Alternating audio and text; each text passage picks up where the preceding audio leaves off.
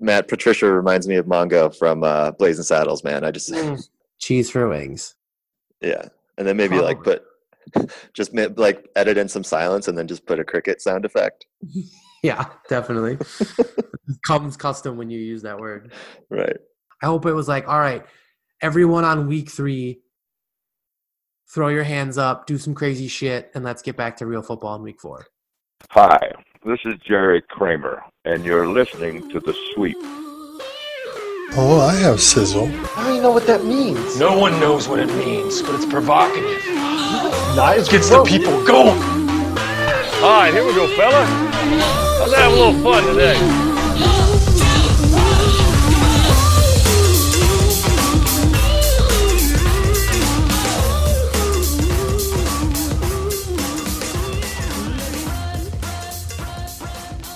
What is happening, Pack Nation?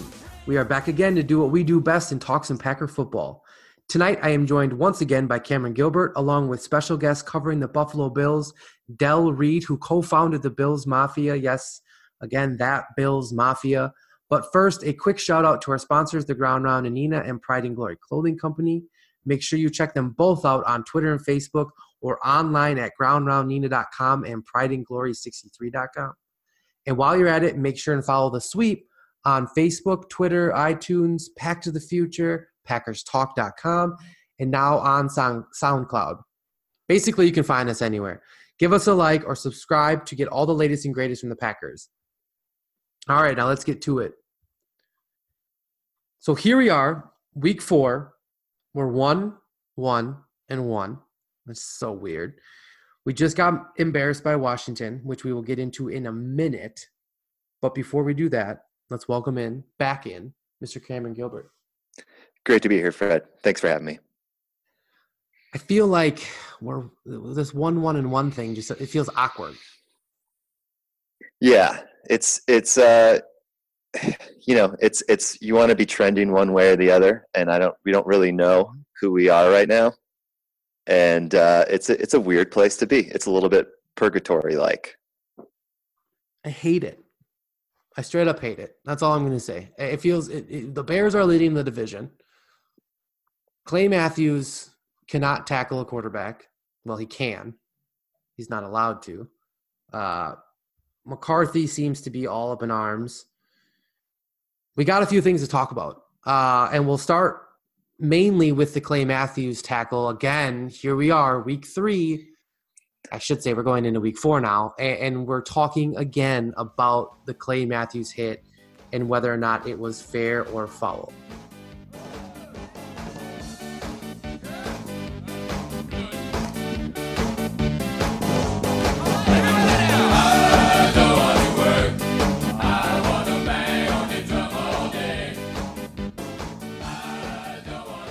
So my question to you, Cam, is this: because people keep bringing it up to me, keep asking me what's going on, what the deal is, is it illegal, is it not, uh, all these sorts of things. My question to you is: Is this a direct hit at Clay Matthews, or is it just a genuine misconception on what the rule needs to be? Well, I th- I think you can tell from the way that the uh, refs reacted, that like Ref Central reacted, uh, that it's uh, they're they're very defensive. They released a statement defending the call right away.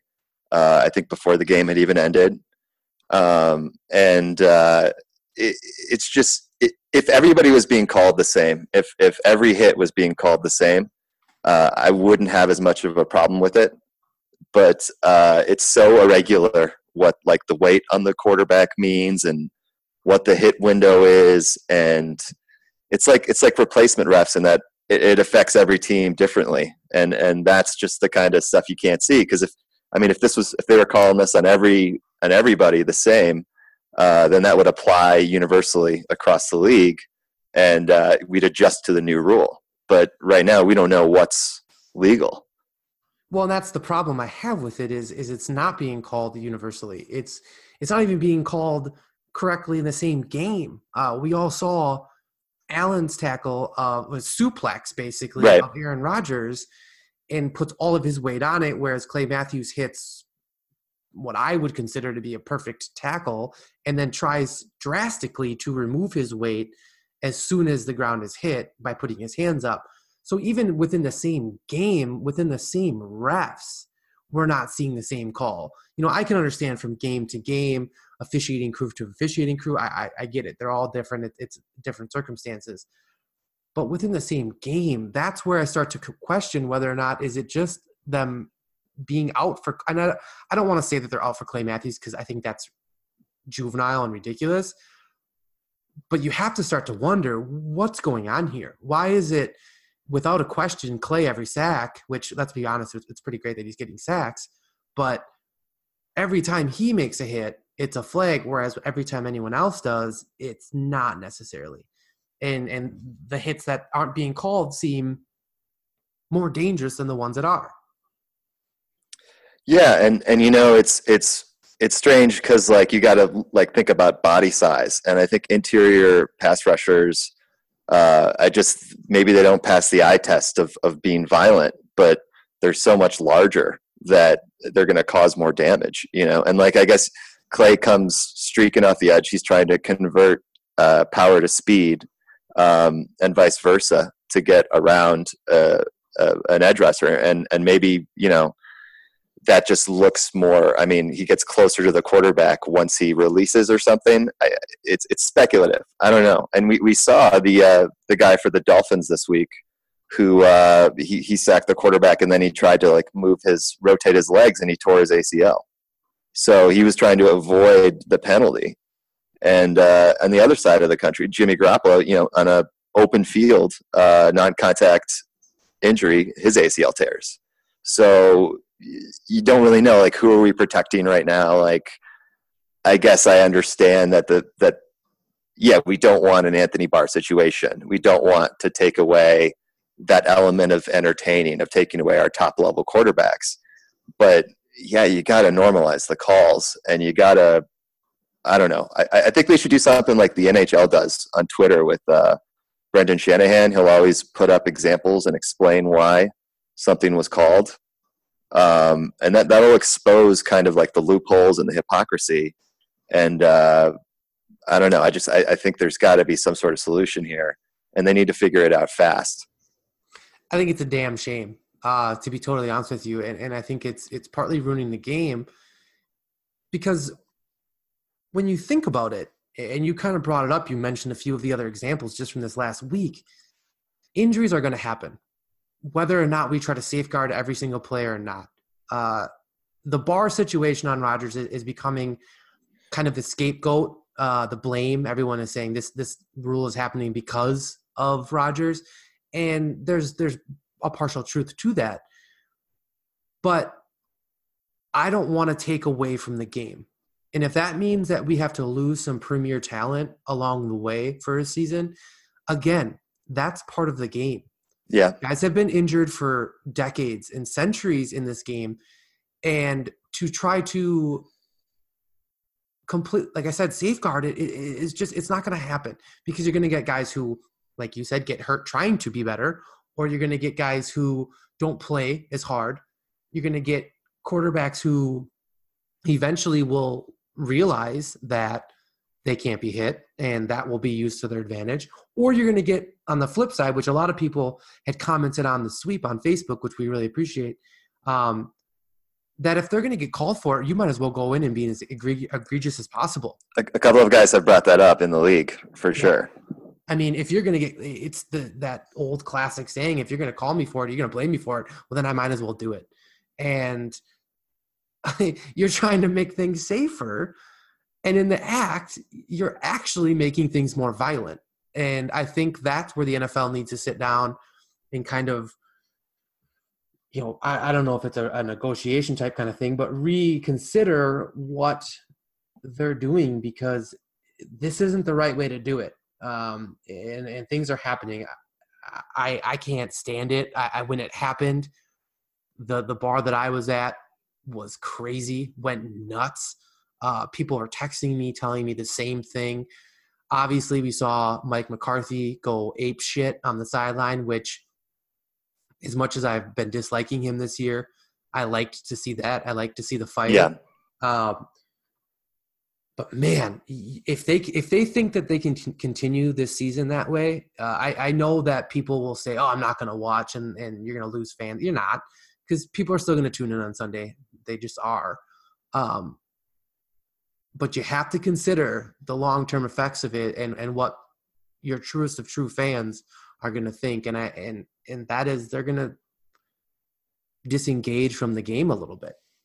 Yeah and i think i think if you uh if you have enough refs that uh are affecting the outcomes of games especially late in the games um, you kind of just need to swallow your whistle. Like like you see the best nba refs you know loosen up a little bit uh, when at the critical juncture. And then if you see somebody really trying to be unfair, like you make that judgment call, right? And and I think in this case we're just we're changing the narratives of some of these games and and and you know like to to be completely fair that's like that's definitely not the reason we lost this game um but but it, yeah i mean we've got i think what seven or eight new uh officials uh this year um and and you just don't want to see anybody sort of become like a ref personality. Like for anything other than the size of their biceps, uh, like you just don't want refs to become like known personally, you know. And and I think that's uh, that's something that uh, they need to they need to sit down and figure it out for sure.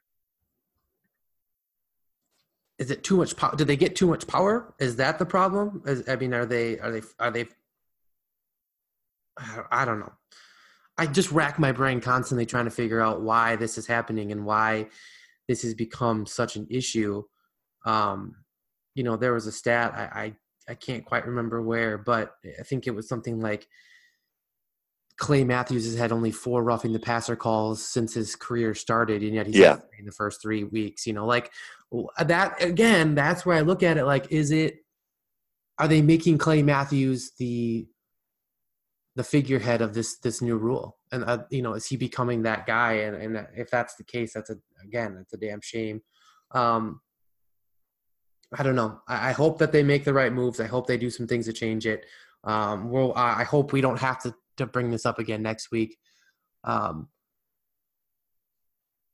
I mean, I, th- I think I, I, I imagine that the competition committee at some point, maybe next year, uh, well, first of all, you know, I, I, hope the union realizes how much power and leverage they have. But the competition committee at some point in the next year will probably make it sort of like a, a incidental running into the kicker thing. So, like, if you make a clean hit but you land on a quarterback, that'll be like a five yard penalty or something. I don't know. I, like, like, if they want to keep that in, they need to compromise on it because they're not calling it normally right now. And uh, yeah, it's just. Uh, I mean, Drew Brees is completing what like eighty percent of his passes. I think so. So like, it's it's it's like, what do you want to see? Uh, do do you just want to see seven on seven? I don't know. Um, it's it's it's like a strange a strange. There's too much changing right now, and they need to like put the laws into stone. I think. Is it and I, am going to go on the limb again here, but you know, I would say in the last few years, defense has really kind of risen to the top. Um, we've seen, you know, championship teams be a little bit more defensive orientated. There's not as much as the high flying offense. There is obviously Aaron Rodgers, Drew Brees. You know, I'm not saying there isn't, but is this a way for the NFL to, like you pointed out, let it just be 500 yard passing games and six touchdowns and and just get out of control? Is that what they want? Or you know is that more intriguing to the common fan than a, a good hard-nosed defensive game? Well i think like it's it's more a matter of of systems that are working right now. And and though you mentioned yeah like like if we talked about like the nfc afc championship games last year where we only had Tom Brady was the only like really good quarterback there, and then it was three teams with mediocre quarterbacks and good defenses. Um, it, it's it's it's kind of a, a, system thing, though. I mean, look at Mahomes. I, I don't want to take anything away from him, but I don't think a Texas Tech quarterback uh, who's who's just you know throwing seventy times a game in college uh, can make it in the NFL unless the rules change or the system really allows him to uh, just slang the ball all over. And uh, the new helmet rule, um, these new tackling rules, like I think they're they've really opened up the game and they're changing how guys are playing. And so it's opening up like all this like this new hybrid safety linebacker, um, that type of position, uh, these tweener positions, um, where maybe you're just more about pursuit or uh, cutting off angles. Um, it, it's it's changing the way the ball is being played on both sides, um, and I think uh, even though those defenses are prominent, like the we're having more. That's because we're having more five thousand yard passers every year, and it's easier to uh, create that type of hyper offensive uh, system than it is um, to to I don't know develop a an unstoppable defense. Change is inevitable, uh, no doubt about it. But it, it's it's pissing me off. Uh, you know, I, I feel like I'm starting to be that old grandpa on the porch. You know, just mad at every kid that walks by because his pants are hanging too low or the music's too loud. Um, and I love my old school football, uh, the kind of football we grew up with, and, and most of our listeners have grown up with. Um, I think it's it, it's going to change. Um, well, I, th- I, thought it was interesting. Even uh, just quick aside, Joe Theismann uh, was very passionate about how stupid he thought those penalties were, and that's a, a Redskins guy, and b a guy whose career was ended with his leg being snapped in half by LT. So, yeah. so I mean, he's one of the most famous examples of protect the quarterback, and and I thought I thought that was interesting. Yeah, there's there's been a lot of voice on social media from current and, and ex players weighing in, and, and I would say uh, probably 99.9% is in favor of the football we grew up watching um, and not these new rules. But along with change, I want to talk about one other thing um, that comes with that word change, and that's Mike McCarthy. Um, is it time to consider? I, I know it's early. We're week three. Every year we have one or two of these losses, even at our best even when we were playing lights out, we would still end up with one or two head scratching losses that you would be like, that's not us. Aaron Rodgers obviously hobbled. Um, you know, a lot of new pieces, new coordinators. I get all of that. But the management of the game, the clock management, the time management, and his decisions uh, at the end of the first and throughout the game have become highly questionable. I know from a few of, of our good listeners, Chris Kellett has brought it up. Uh, my uh, good buddy Blaine, who hosted last year with me, he's brought it up. Is it time that we consider moving on from McCarthy? And if we do, how do we do that?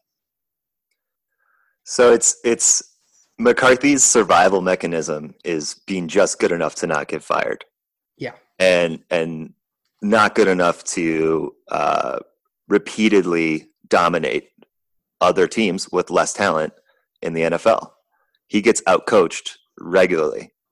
And um, watching that game, I, I, kept thinking this is like the most McCarthy esque game I've seen in a long time. Um, and uh, it, it, it, fe- it feels like watching uh, Planet Earth or something like that, where you're watching like uh, an apex predator, like a snow leopard or a lion, hunting some dumb antelope or a goat and they just like it's just you know it's so dramatic and the fight uh, the chase takes 15 minutes and in the end the lion just ends up licking its paws pretending it's not totally embarrassed to not get that kill and you know you can point to these drops you can point to these penalties but this game with this kind of talent we have should not fix on drops like no. that's be- that's because you're stretching these plays too far you're not working on timing Aaron Rodgers didn't practice all week and you're doing all these precise timing routes.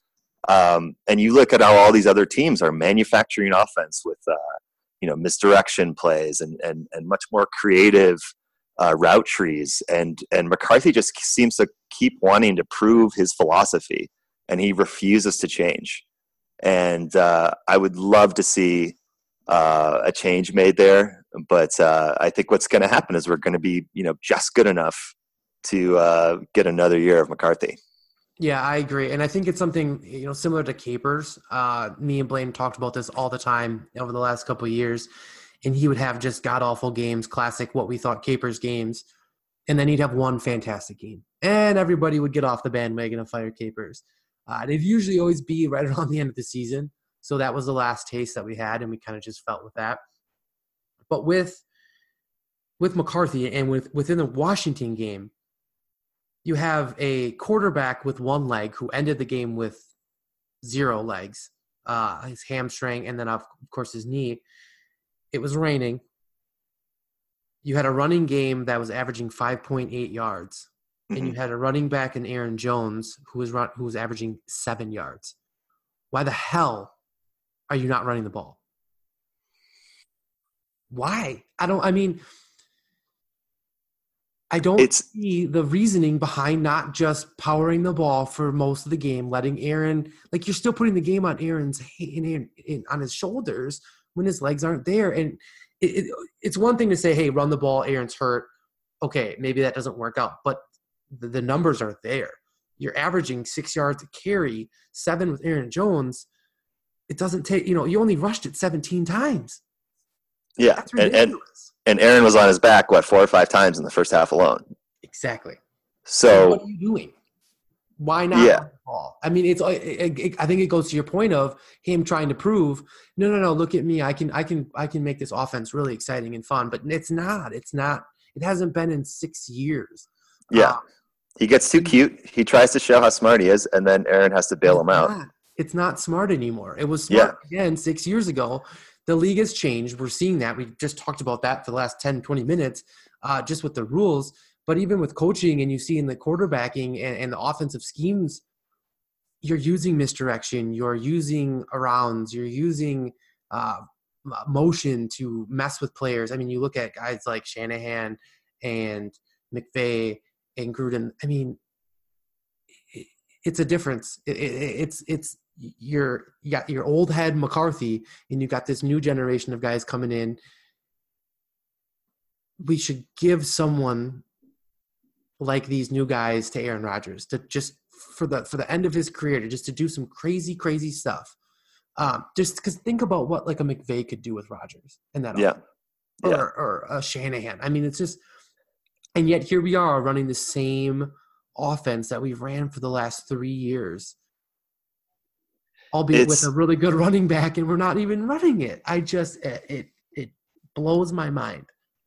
it's extremely frustrating, and it's it's gonna it puts a lot of things at risk, particularly Aaron Rodgers' health. Um, and uh, man, I mean, but like the only the only like surefire solution I would see is if you could like lure somebody like Josh McDaniels uh, immediately, um, or something like that. I think that would be really fun. And uh, I, I don't get who McCarthy thinks he is. I don't know who he is watching and says like, "Oh, this this will this works." Like, look over here, look at what they've done. Because even teams with elite quarterbacks, like even uh, the you know the Saints and uh, the Patriots, you see how much like halfback, uh, how many like speed screens they do and middle Yeah. screens and like halfback throughout the formation and all this like really creative stuff and we don't do any of that. I think we roll out three wide receivers one back one tight end 95% of the time. Like it's it's like we don't do any stack releases. We don't do anything that uh that sets up natural picks. We don't really make safeties make hard decisions. Like i think we make good secondaries uh, or we make like mediocre secondaries look good um, because it's kind of easy uh, to pick apart what we're doing and it's and it's really in the broken plays and uh, like Rodgers maybe picking apart his own that uh, that that that that we get the most chunk gains. And uh, yeah you, you know I, I hope I hope uh, Brian sees that. I hope uh, everybody on the board sees that. I don't know. I, I mean I would like a, a change there eventually. Or I would like McCarthy to you know go on a Zen retreat and, and kind of change his personality and maybe grow a little bit. I don't think I see that happening. I, I, don't, I don't either. Yeah. confident in his own self. Um, but it have to be so you know again if you if you decide to go that route it's got to be the right choice and you have to make the right move because you're you're dealing with the greatest quarterback of all time and you want to make sure that that that transition is is solid and fluid and, and not something that's gonna you know rub somebody the wrong way i just you know if you take away even just the play calling by mccarthy the management, the clock management throughout the last few years has just been terrible. he doesn't seem to know how to get the most out of the minutes that he has. Um, I mean, watch his his timeout usage. You know, you look at even just the end of the second half or the first half. Sorry, I mean that was a joke. There was an opportunity uh, to to maybe put some points on the board, and he and he chose not to. Um, 13 years, man. 13 years, and and the guy still can't do simple math and and manage the clock. Um, yeah, that to me is is an issue. Uh, I just I don't know. I, I don't know. I've I, for a, for a long time, I've been vocal on here and and with people that you know I backed up McCarthy. I'll admit it. I totally backed him up. I wanted to see the excellence, you know, rekindle. But after year after year after year, and it's the same thing, and the rest of the league is evolving, we are not. We are stuck in 2010, living on a prayer, hoping that that might someone might not have watched film from that year, and we might could be able to go in and kick some ass. You know, like you look at the upcoming matchup with the Bills. I mean, in, in McDermott, his defense or their their defense, they're gonna know. I mean, Micah Hyde's there. He's basically gonna say, "Well, this is what they're gonna do." Right. I saw, I saw it for eight years on my own. I mean, he wasn't here eight years, but the five or six years he was here, you know, I mean, I mean, no, it's also literally 2010 with uh, Joe Philbin, and that's exactly. your that's that's, that's your offensive genius. Yeah. yeah.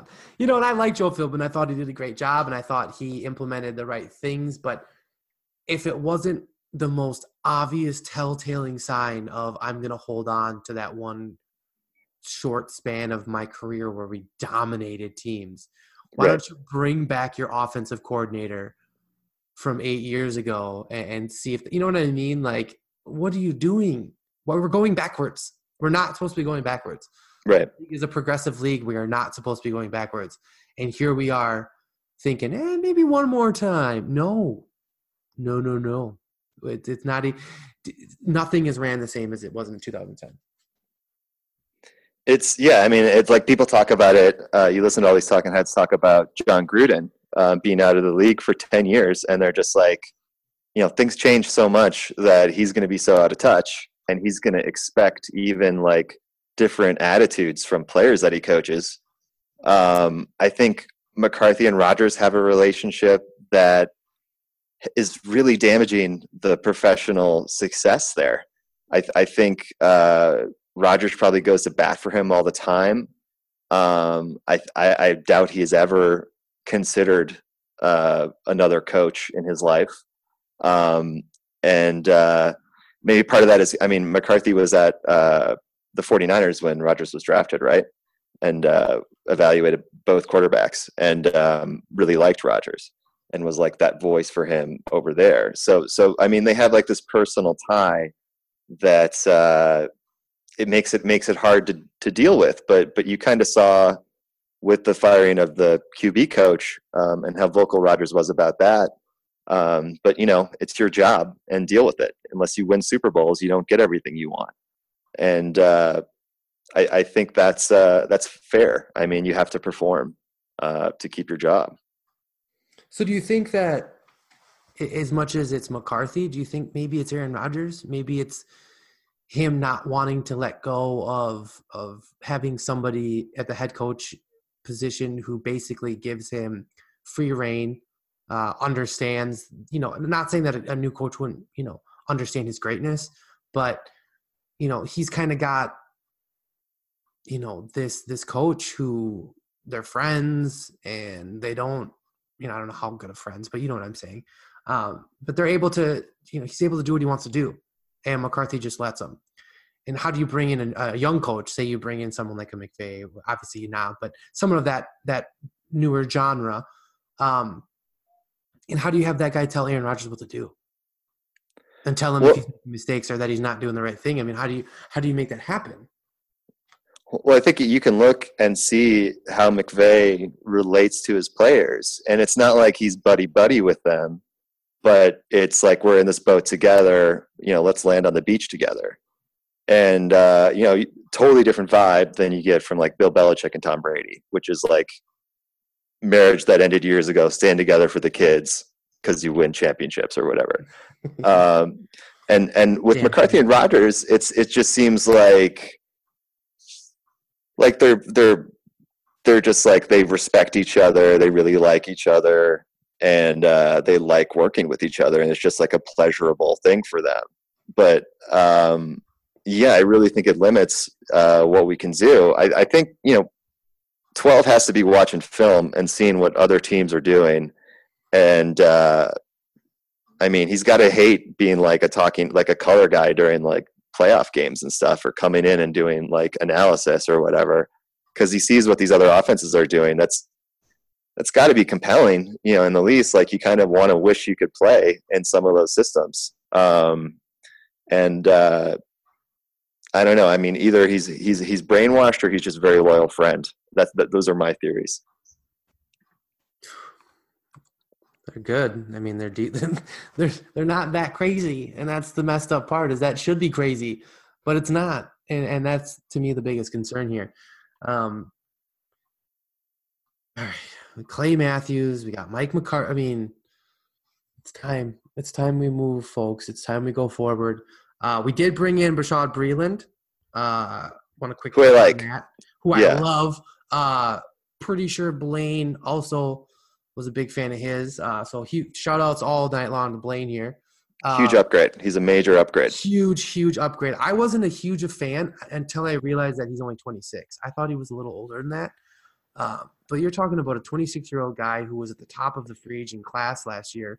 Uh, had to, you know, got denied the eight million dollar contract with Carolina because of a freaky foot thing Yeah, just a foot he- thing. a freaky foot thing. You know, who knows? Was an infection or something weird like that. And now we bring him in for one year under a million.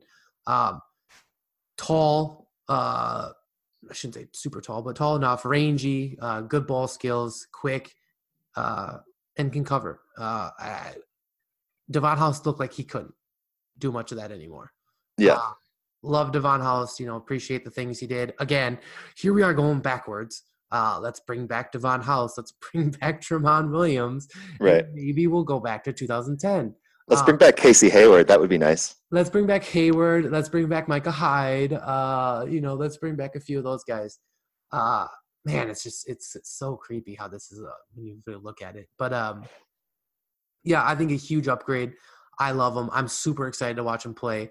Um, and if you you know if he ends up being what he is, and we retain him for a few more years, you know, Breeland King, Alexander Jackson could be a pretty exciting, uh, you know, foursome in that secondary. Yeah, and I, I think he's a stopgap guy, but um, he does play with a lot of speed. Um, he's got pretty good ball skills. Uh, he looked real. I mean, he's playing opposite of Josh Norman last year, but uh, he he's good on his own right, and he can play on an island. And uh, that's kind of what we need with our safeties right now. And uh, I saw earlier today that Eric Reid was picked up by the Panthers, uh, even though he's suing the league. So, I mean, I guess we'll I'm we'll see. What, Sure he'll drop that now that he got picked up. yeah, maybe, maybe. Um, but uh, yeah, I thought that was a big upgrade. Um, but man, we got a lot of injuries this week, and uh, I don't know. Uh, was talking about getting Fackrell more snaps. Uh, That's Which- the key. Is it is it the key? no, I, I've been a huge. I was a huge fan of Fackrell coming out, and I really thought that he had a lot of potential and, and could fit. You know, I knew it was going to take a couple years. Um, for sure, he was obviously raw, but I like the size. I like the the ability. And man, oh man, was I completely wrong. Uh, he Yeah. just gets burnt, or I shouldn't even say burnt. He just gets thrown around like a rag doll by offensive Yeah. linemen, and it's it's ridiculous. He's six seven. I mean, he put on another twenty. Like, come on, dude. Um, so yeah, I was I was very wrong with uh, Fackrell, and if that's Pettine's answer, then we're shit out of luck. well, I'm sure. I'm sure uh, we're going to see a lot more Reggie Gilbert. Um, Yeah. Maybe we'll move uh, Clay around.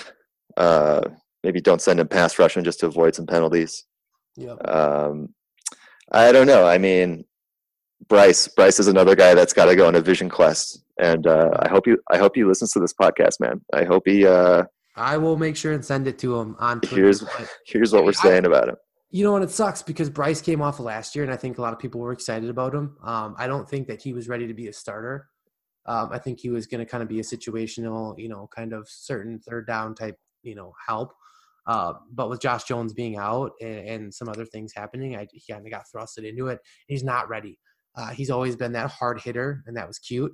Uh, but when it comes to tracking balls and, and finding where he needs to be, he, he's lost. He looks lost out there sometimes, and it, it's killing us. Um, so I'm hoping that Josh Jones can come back. Uh, I'm hoping that we can kind of find something there because it, as much as this game three weeks ago looked like the game we were going to skate by, um, and I'm not saying that because the Bills beat the Vikings where they did that we have an easy shot, but uh, or we're not going to lose, but it's not going to be easy uh, as most games are. I mean, we said that with Washington, it wasn't going to be a cinch, and, and look what happened. So um, there needs to be some something happen, something changed, uh, some some changes in, in whether that's personnel or scheme, but uh, it's it's got to change.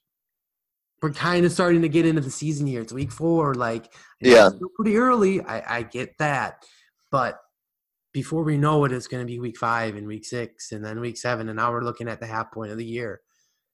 Well, I think as I think as long as these young DBs uh, see some continuity and uh, don't get hurt or you know develop something like a lingering hammy or toe injury or something, um, we're going to continue to see them improve. And I don't think it's going to be like a smooth slope of improvement because um, they're going to be seeing a lot of different stuff uh, over the season.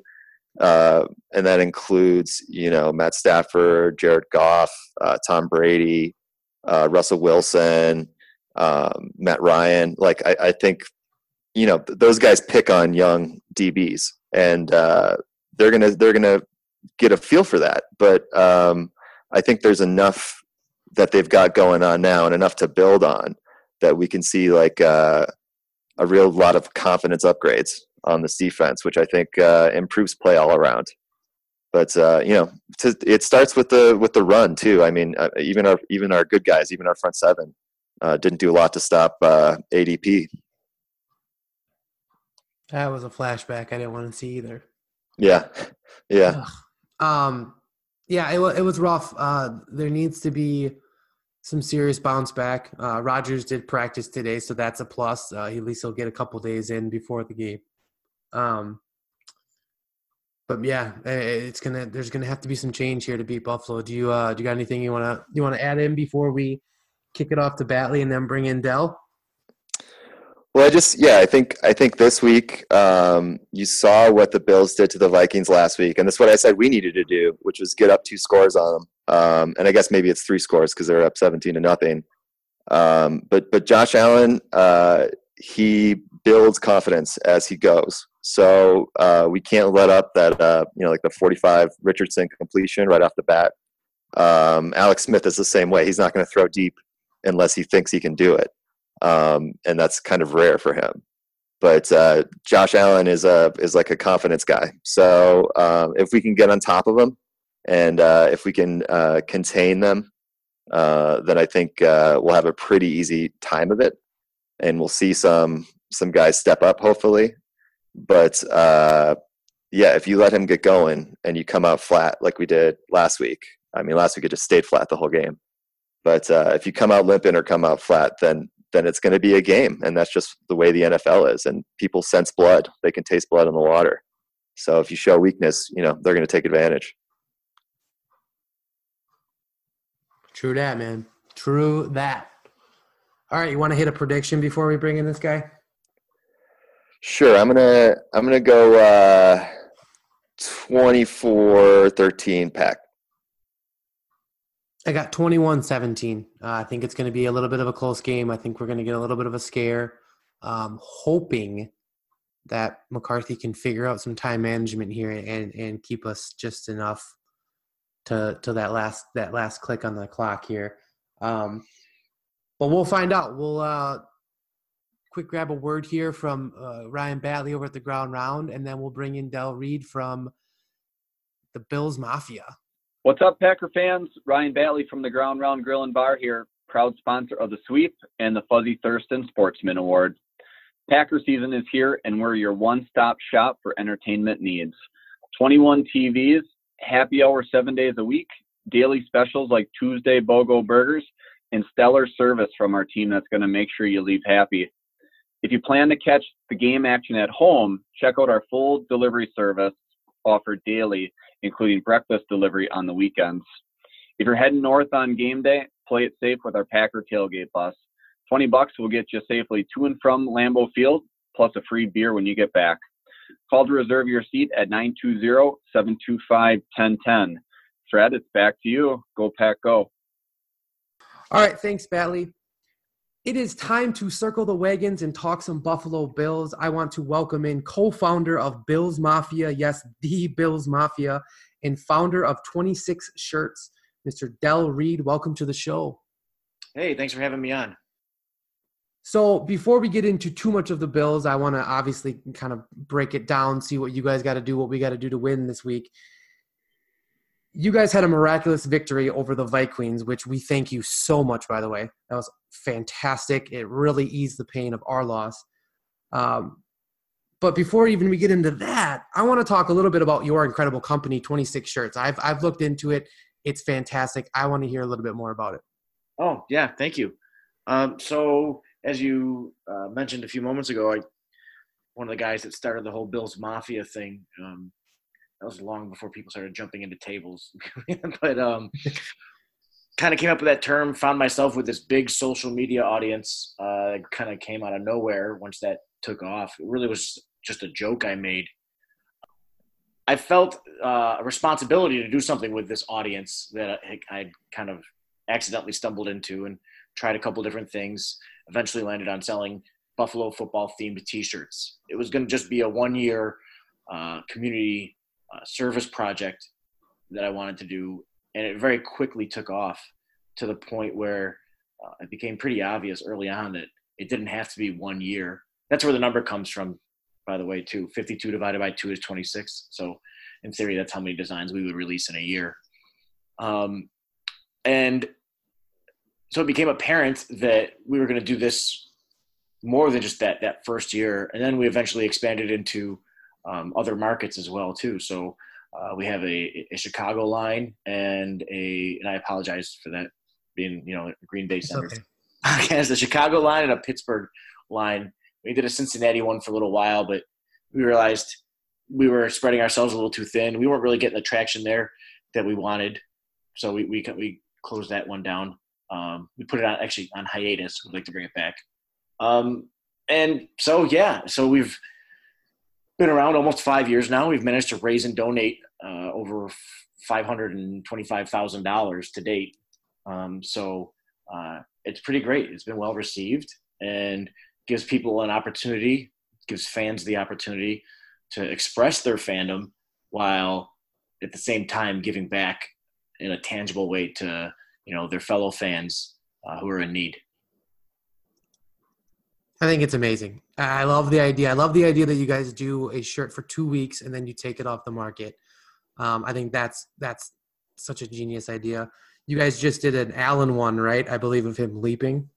Yeah, yeah. We just released that one on Monday, so we're only on our third or fourth day into it now, um, and it's been very well received. um, it's on the cusp, I think, of becoming like a top ten shirt for us all time, and we're only like three or four days in. So Nice. That, was, that, that, was Anthony Barr that got posterized in that, so uh, we're appreciative of that play a lot. Yeah, Big time.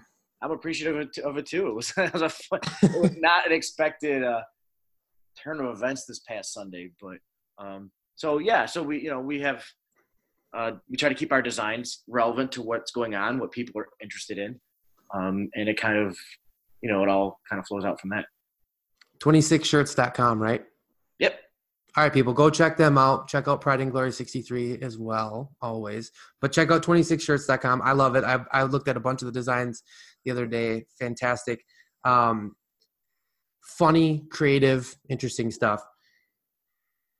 Besides that, you co founded the Bills Mafia, which has kind of become a big deal. I mean, it's a huge, a huge deal amongst just NFL fans. That's what we refer to as the Bills fans, the Bills Mafia. I think it's awesome. Um, Cameron and I, being from Wisconsin, being cheeseheads, we kind of get that craziness, that small town vibe, you know, the freezing your your ass off for a football game, excessive drinking, lots of eating, kind of crazy. We're pretty much related in that sense. You know, the cold weather, the craziness. Small market. Yeah. One small market, yeah. One thing though we have not we have not quite mastered here in Green Bay. and I don't know if we're going to adapt to it.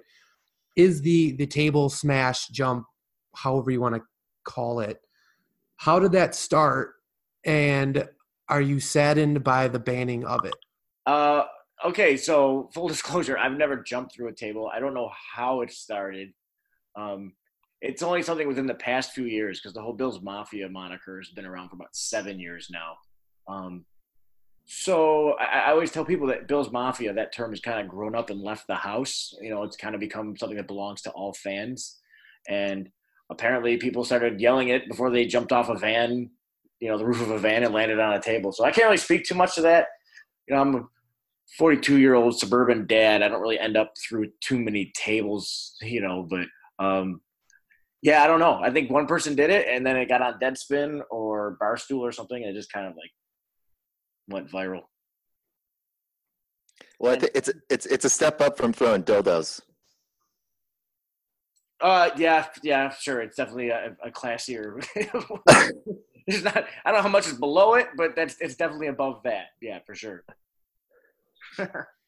how spicy do you guys go with your wings? Uh, how spicy? Uh, I don't know. I get everything hot, so uh, depending on the the restaurant you go to, that means different things to different restaurants. But I normally go for hot. You know. Is is anchor is anchor bar the uh, the staple? Uh, it's definitely you know they they claim to be the first ones that ever uh, did you know chicken wings. I mean everybody else calls them buffalo wings. and in Buffalo we just call them wings, but uh, they were the they supposedly the first ones to ever do it. Uh, there's been a lot of other restaurants locally that have also kind of obviously you know done it, and some would say have done it better. But you know if you're if you're in Buffalo, you got to stop by Anchor Bar, check it out. It's a little bit of a tourist trap, but the food's good, so it's worth it. Sounds good. Sounds good.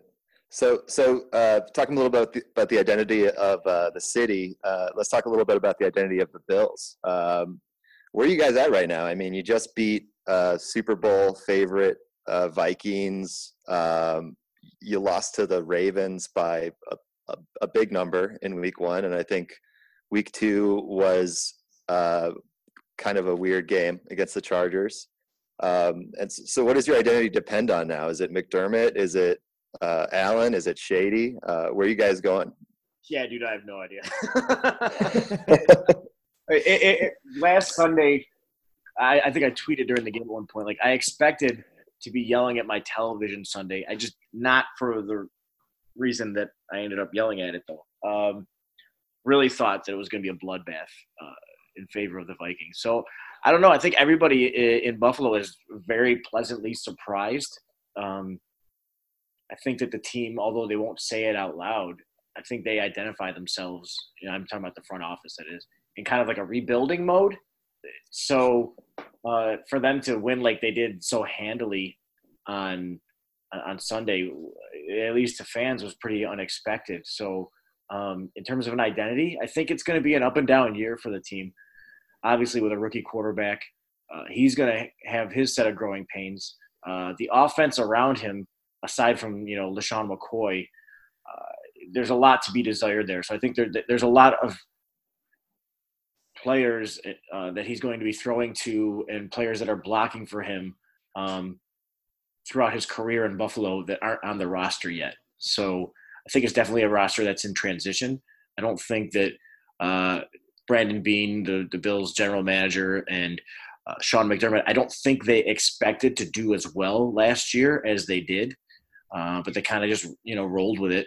Um, but I think this year they've really taken it taken it on to build the roster into something they want, and I think there's they they would say that there's a long way they have to go. Sean McDermott's mentioned a bunch of times how this is really just a one you know first and second year guys on this roster. When in fact the Bills have like the fifth oldest roster um, in, in the league.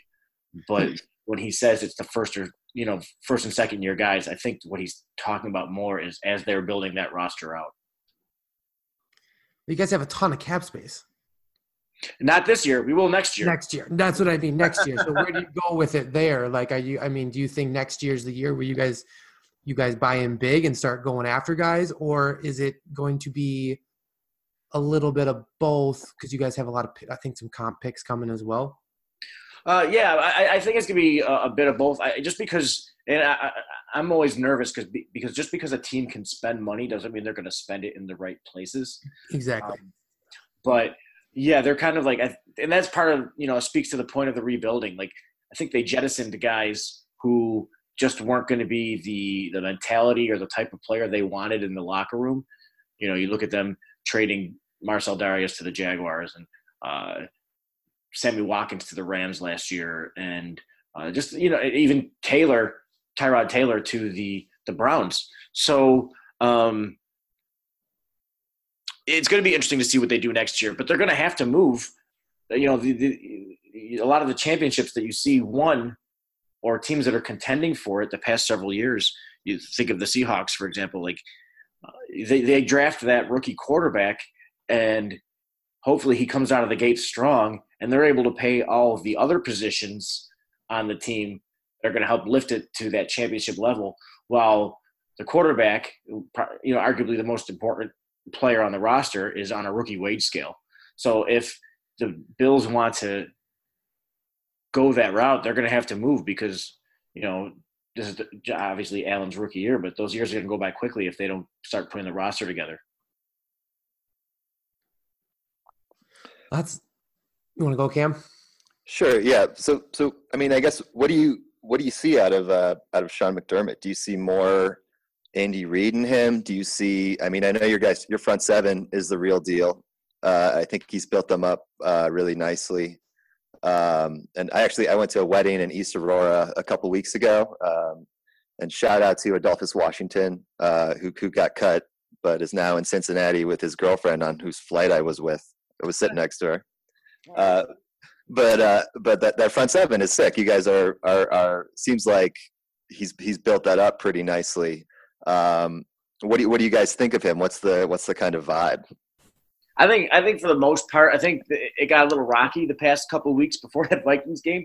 But for the most part, I think that fans are uh, are are very happy to have him um, because because there's one thing that you know the Bills were in that limbo for so long because it felt like they just they kept firing coaches and bringing in guys and trying to do everything halfway. And so McDermott and Beane, they're certainly committed to a direction uh, that they're trying to take the team. And most fans, you know, they would tell you, tell you, yeah, okay, it seems like they have an idea of what they're doing. When in fact, like Doug Whaley, the Bills' previous general manager, really was just a guy who liked to collect talented players, but not really good at building a team. It's very obvious that McDermott is trying to build a team uh, in, in Buffalo. So, um, yeah, he is definitely a defensive minded coach. That's what he did his whole career. You talk about the front seven, but even the, the, the back end of the defense, you know, Micah Hyde, you guys are familiar with him. Yep. Um, and, and, and Jordan Poyer, like what an amazing couple of signings they had last season, uh, bringing those two guys in. And then Tre'Davious White, the corner, uh, who's now in his second year. Uh, it, there's a lot of people that will tell you that he should have been rookie of defensive rookie of the year last year. Just an amazing uh, season he had, but being tucked away in Buffalo, you know, he, he doesn't really get the recognition he deserves. So really, um, you could say that the the weak spot on that defense is just the cornerback position opposite him. Um, I think Ryan Lewis, I think, may have been the one who started last week, uh, who had just been signed after Vontae Davis uh, went to all Vontae Davis. I don't know. so right. But the defense is certainly like, and, and once McDermott, like the first two games, they were so bad, and we're like, holy crap, this is not the defense we saw last year. But then at halftime, at the Chargers game, McDermott took over the play calling for the defense, and they like they kind of shut the Chargers down. Now, obviously, the Chargers had a lead, so there's something to be said there. But the defense grossly uh, outplayed the first uh, six quarters before that. Um, and then this past week, the, you know, they did so well against the Vikings, and people were, you know, fans were wondering, like, well, did he, uh, did McDermott call the defense on this game too, or did Leslie Frazier? And it turned out that Leslie Frazier called the defense, which was encouraging because you don't want your head coach, you know, doing all the play calling if he doesn't have to, especially when you've got somebody like Leslie Frazier there on staff. Um, So I don't know. Maybe they had a heart to heart, and maybe Leslie was calling a different game than what McDermott, McDermott wanted him to. But um, yeah, so I think fans have a lot of trust in in McDermott, and like I said, it was a little rocky the first the first couple weeks of this season, but it's coming back around now. Offensively, is Josh Allen the real deal? I mean, I know he just hurdled Barr, and I know you guys just beat the Vikings, but from your your true football knowledge, I will say, is Josh Allen the real deal? I don't know, man. He's three games in. It's tough. It's tough to say. You know, um, I hope so. You know, he's certainly since he came in for Nathan Peterman during the um, during the the, the, the, the that first game, um, he has really looked great. And all these criticisms you heard of him before the draft, not really seen it. You know, I've not really seen it in in in these games. So it looks like a lot of his accuracy issues had more to do with how his his footwork went in college. I don't know why no one could tell him, hey, hey, point your feet in this direction um, when you throw the ball. But that seems to have vastly improved uh, this past summer. You know, you wouldn't know that at all. And I, I saw a graphic today or yesterday talking about how the Bills actually lead the league in drops. So, um, in terms of percentage and everything. Yeah, I wanted to I wanted to mention that I was watching uh, the game last week, and it just seemed like Josh Allen actually kind of adjusted his throws so that uh, guys could, you know, catch them against their body, like Kelvin Benjamin, like can't catch with his hands. Um, it, se- it seems to me, I don't know, um, but but Josh Allen really seemed to adjust to that and uh, made easier to catch throws. Um, I, I, I was impressed by him. Uh, I thought he was he was on point and uh, yeah, and and the, the, knock on him that that he's not accurate. He, he had no weapons in college. Like he did not have a good offense around him. So uh, I think you really can't judge him yet. But I but I like what I saw last week. Yeah, yeah, uh, it sure uh, was encouraging to see, and I think the reason why Bills fans got so excited, and the reason why they're they're you know buying these T-shirts and everything, is because you know, th- this guy, like we've we've seen so many quarterbacks basically since Jim Kelly who have come through here and played a couple seasons and left. This is the first guy we've seen in a long time that has like put the team on his back. Like Josh Allen won that game. He was that offense this past week, especially with Shady out and everything. Um, he really deserves the credit for uh, how the how the game went, and like you said, adjusting his throws and, uh, and and all that. So I think fans are excited. Like he just actually might be the next franchise guy. He definitely seems like it. I watched him in college, and, and when you guys, you know, he kind of started to drop a little bit in the draft, and people started to knock him a lot. There was some little fine tuning things that needed to be done, but I think he had that mentality, and I think he's bringing that to Buffalo. And I think you guys have embraced him, and he's he's embraced that. And I think he could, you know, he could be the real deal for you guys, and that's that's exciting to say uh, because you know it has been since Jim Kelly, uh, since we've really gotten to see Buffalo with with a legitimate quarterback. Yeah, I'm here for it. I'm, I'm ready. it's exciting. Hey, and if you can keep beating the Vikings, we will support you 110. percent Yeah, I think we. I think the the Bills have beat the Vikings at least the past two times they've met. So, um, so keep doing it. Do our best. Keep doing it. All right, Cam, you got anything else for him? Well, I guess I, I mean, uh, my question is: the Dolphins are three and zero. Oh, the Patriots are a mess. Uh, what's going on in your division? Uh, what are you thinking? You guys have an opportunity to make a playoff run? Well, I certainly hope so. That was a lot of fun last year, uh, and would love to do it again. Well, and, uh, to be honest with you, up to this point, I haven't seen much of what the Dolphins have done. I haven't had a chance to really follow them too closely. Um, but the Jets, they had that great week one and then kind of like fizzled out there uh, the past couple games. And the Patriots, like it's fun to think about the Bills winning the division, but I don't know, man. I'm still spooked. I'll be spooked until Tom Brady and, and Bill Belichick are, are off that team. You know, they, they tend to start slow out of the gate. So we've we've got a lot to see yet in terms of like what New England's to do this year. But yeah, it's early. It's early. Yeah, they and they tend to have like one game where they really flop early in the season, and everybody says they're done, and then they get pissed off and they just start winning games all the time. So starting one and two, there's probably some stat somewhere about the last time that team was under 500, but um, like more than two games into the season. So uh, we'll have to see what goes on there. But um, yeah, I don't know. I hope so. Well, we have to see though. Like uh, the Bills look terrible the first two games. They look great this past one. You know, we'll learn I think a lot more about the team this coming Sunday once they they play Green Bay. What do they have to do to beat Green Bay? Uh, one radio host locally said, if I had one piece of advice to give Buffalo going into this game is do not forget about Aaron Rodgers because how many times like he could he could be down by 14 points with 45 seconds left and he ends up winning somehow that that team ends up winning so I think they really need to be able to really contain that defense has to contain that Packers offense for the full 60 minutes if they want a shot at uh, actually winning the game. Can we get a prediction? Can we get a prediction? Um, I, man, I'm all I'm all over the place. So uh, I'd say tie, you know, but uh, you guys already you already checked that box this year. Yep, no more. no, I mean obviously, as much as I would love to to see it happen, I think I think Green Bay um, is gonna uh, gonna take this game. I hope it's closer because I, you know, by all accounts, there's a lot of people that seem to think that, that Minnesota is a better team than Green Bay, and for them, the Bills to have, uh,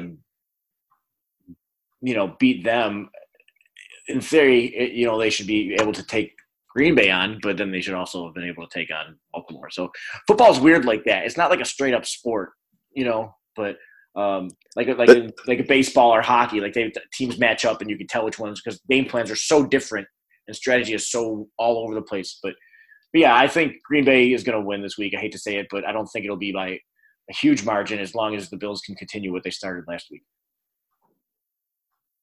Any given Sunday, man. Any, Any given, given Sunday, I'm, I'm like I said, I'm here for it. Like, let's go. I'd love, I'd love to see them.